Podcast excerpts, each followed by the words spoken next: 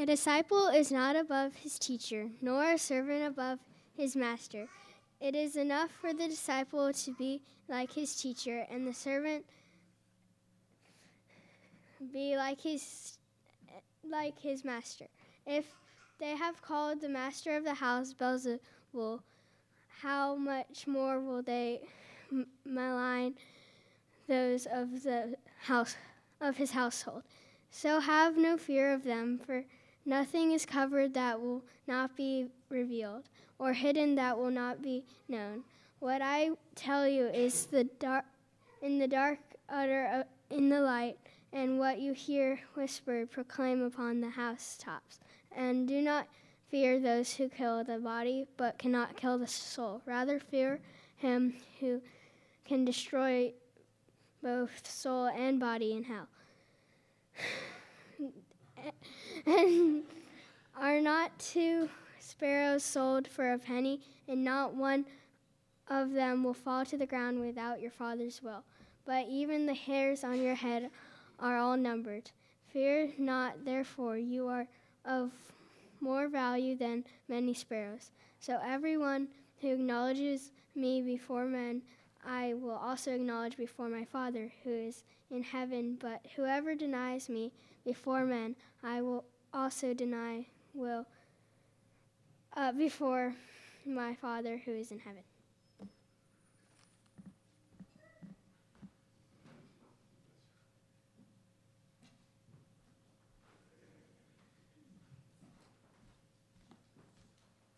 Go, Noah, go.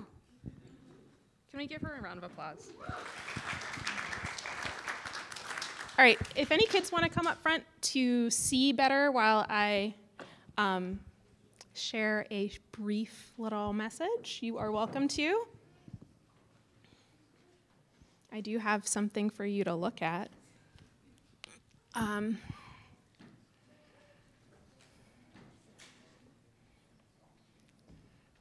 do you like my flowers? I'm really excited about my flowers. My kids are probably like, Mom, stop talking about flowers. But look at these, y'all. Aren't they gorgeous? They smell like pickles because this little fluffy yellow thing is dill. Fun fact. All right, so we, um, Noah just read for us a really long scripture, and Jesus is kind of giving like a pep talk to his disciples, and because he's about to send them out. He's going to send them out without him to teach and to heal and to do all the things that he's been doing.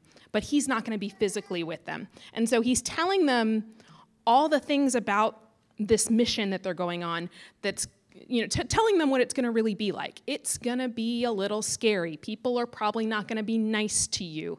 Um, if they don't like me, they're really not going to like you.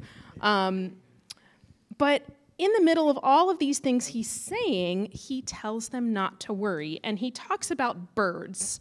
And when he talks about birds, he's actually reminding them of something that he said earlier when he reminded them to look at birds and flowers. And I thought it would be disruptive to bring a bird into the sanctuary this morning, and so I have flowers. Um, these flowers are from the Oak Church garden. And these are exactly the kind of flowers that Jesus is talking about when he says, Look at how the wildflowers grow. Um, because these flowers have not been watered by anything other than rain. Um, some of them we threw out some seeds, and some of them are from plants that we planted years ago. But a lot of these we didn't even plant. They, the seeds um, from last year's flowers dropped, or maybe some birds brought them over. Um, but we have done very little to make these beautiful flowers the way that they are. But here they are. They're beautiful. Um, and so Jesus says, Don't worry about what you're going to wear because look at how beautiful I make the flowers, and they're just weeds. I don't care about weeds like I care about you. And look at the, don't worry about where you're going to live because look at the birds. The birds have nests to live in, and it's because God takes care of them, and you're worth so much more to me than the birds. And so when Jesus mentions the sparrows in his pep talk, he's reminding them about this longer thing that he said earlier. Um, And I wonder if when the disciples went out and they didn't have Jesus beside them and they walked by a field of flowers or they saw some birds flying in the air, I wonder if they were reminded that even though Jesus wasn't physically next to them, that God was with them and that God was taking care of them. And I hope that you will remember that when you look at these flowers and when you look at other flowers this summer, or maybe when you see a butterfly flutter by, or you see um, birds, that you'll remember that God loves you infinitely more than these things. And even if you can't see it or notice it, that God is taking care of you um, even more abundantly than these flowers. All right, we're going to pray real quick, and then Chris is going to come up. God, thank you for loving us and for taking care of us and for surrounding us with so much beauty in the natural world that reminds us of your creativity and your love and your care for us. Amen. All right, thanks. You guys can go back to your seats.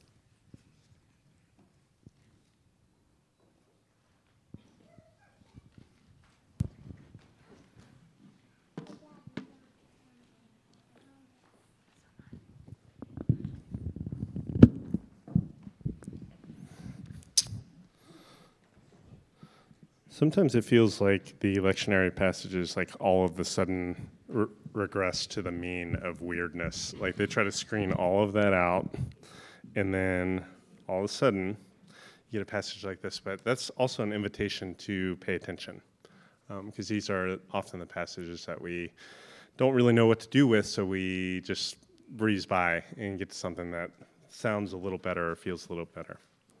Um, do y'all ever find there are these like scripture phrases that just kind of jut out in your brain in strange ways at strange times? Um, this morning, St. Paul's promise to the Philippians um, does that we would have the peace of God that surpasses understanding. Um, it comes to mind in this messy and strange passage because, frankly, like this peace of God in this passage has really eluded my understanding this week. So, Matthew is recording Jesus' interaction with his disciples in the midst of a threat. He's trying to keep the band together as they start to face resistance.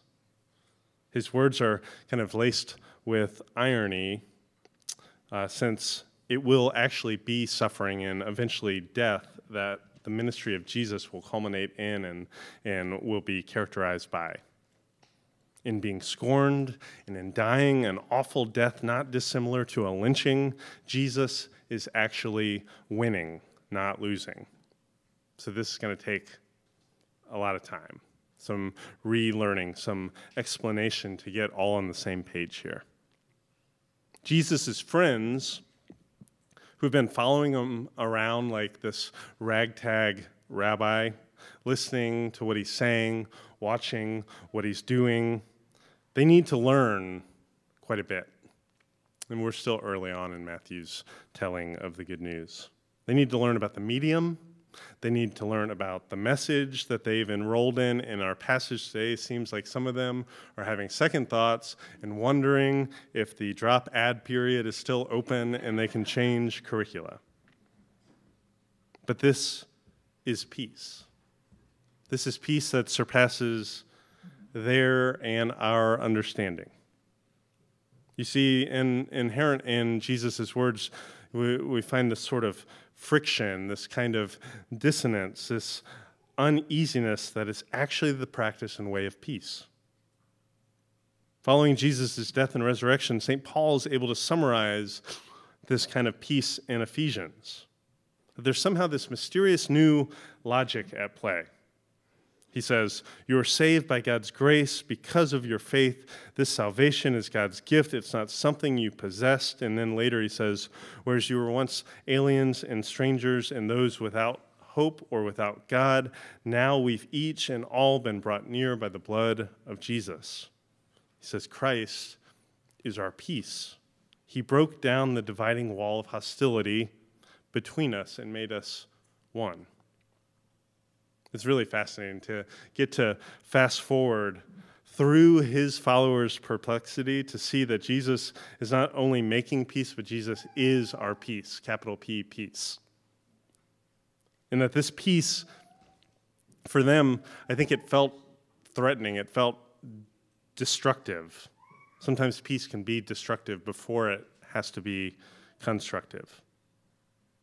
Before Jesus can build something beautiful in our lives and in our communities, there's often a sledgehammer, and sometimes there's a pardon our dust sign. This is peace, just beyond our grip. Not necessarily how we thought it would have happened or should happen.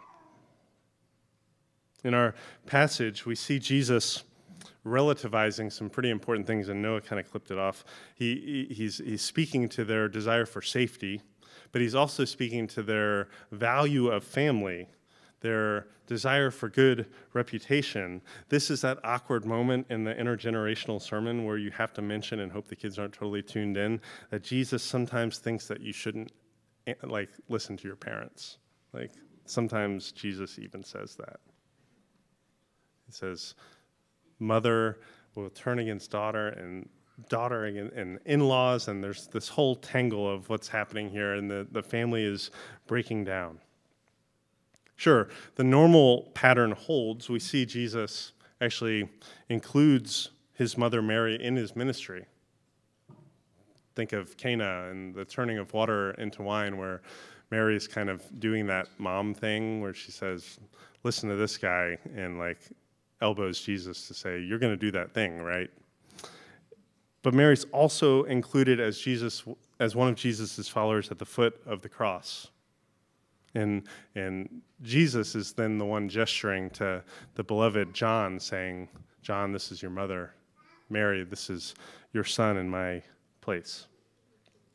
All that to say, family is great to Jesus, but it's not the end all be all. In fact, Jesus' whole imagination for family is actually more expansive and a little more loosey goosey than we often uh, imagine it. Just a couple chapters later in Matthew's Gospel, the message version says, Jesus um, says, Who do you think my mother and brothers are? And then he stretched out his hand, gestures broadly, is kind of what is happening. He says, Look closely. These are my mother and brothers. Obedience is thicker than blood. The person who obeys my heavenly Father's will is my brother and sister and mother. So in Jesus, we see this new construction of peace. Jesus sets before us the opposite kind of peace that we were hoping for. We want like a predictable and a safe peace, safety, bubble wrapped and conflict free, quick moving and earth shaking. But the peace that Jesus is bringing is simple and it's slow and it is small.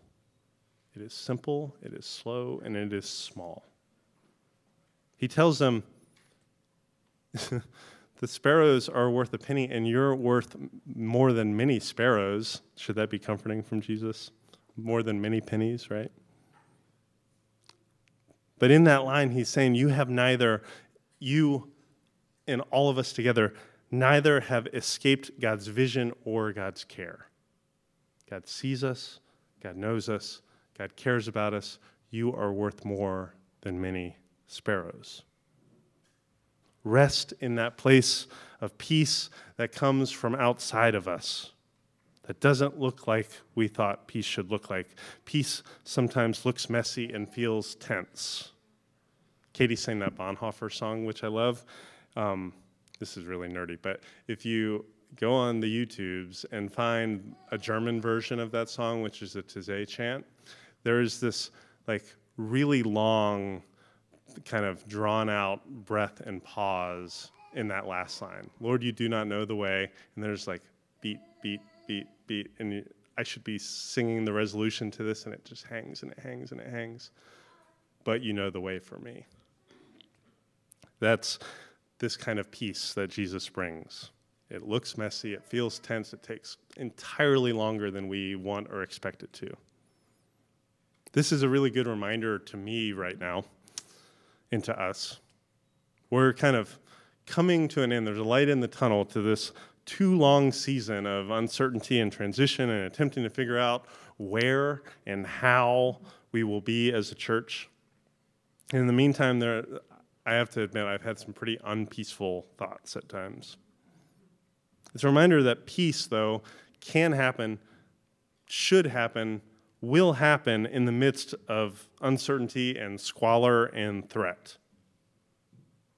Remember the line, uh, it makes me remember the line at the end of a Christian Wiman poem. He says that uh, peace comes to the hinterlands of our minds, too remote to know, but peace nonetheless. Uh, this peace in the middle of nowhere from nowhere. If that's some of what you're feeling today or have been feeling, hear the good news. Jesus is making peace. Peace in the midst of tension and rubble, and you are included in it. Don't run from it, don't mute it. Stay by Jesus' side in this peacemaking. So much of Jesus' peace is rearranging, reorienting our lives to God, transforming us by the renewing of our minds from the rote patterns of the world.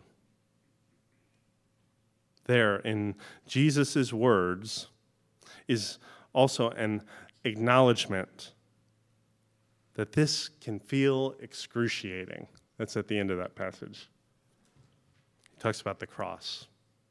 It is, it is exactly the cross that we're supposed to take up, not set aside, not run away from. We're to become slowly over time and with a lot of trial and error the sorts of people who can take up a cross of suffering.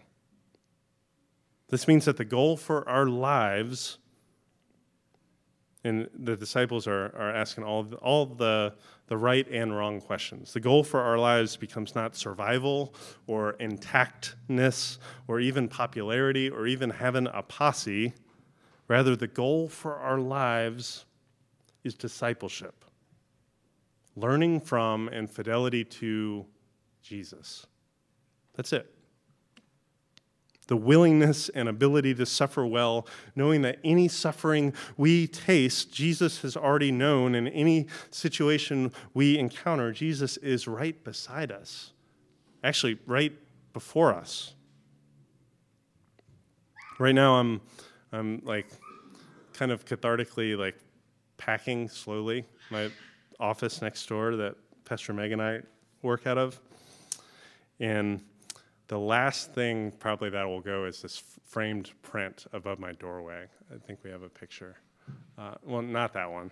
Uh, it is kind of it is kind of my like Ted Lasso mantra. um, this is the this is still over there, and this is a direct refutation of a Silicon Valley ethos of move fast and break things. Right? We're all starting to see how that works. Um, instead, it is move slow and mend things. And this feels like kind of in a, in a tidy print and motto uh, what Jesus is about when Jesus is bringing peace. This is actually Jesus' invitation to us individually and collectively. That we should set about the long work of peacemaking, of mending and being mended together. This wholeness can only come through Christ who is peacemaking a way for us, with each other, with ourselves, in this beautiful and broken world. And, and Jesus is giving us an imagination for working this slow peacemaking in the neighborhood too.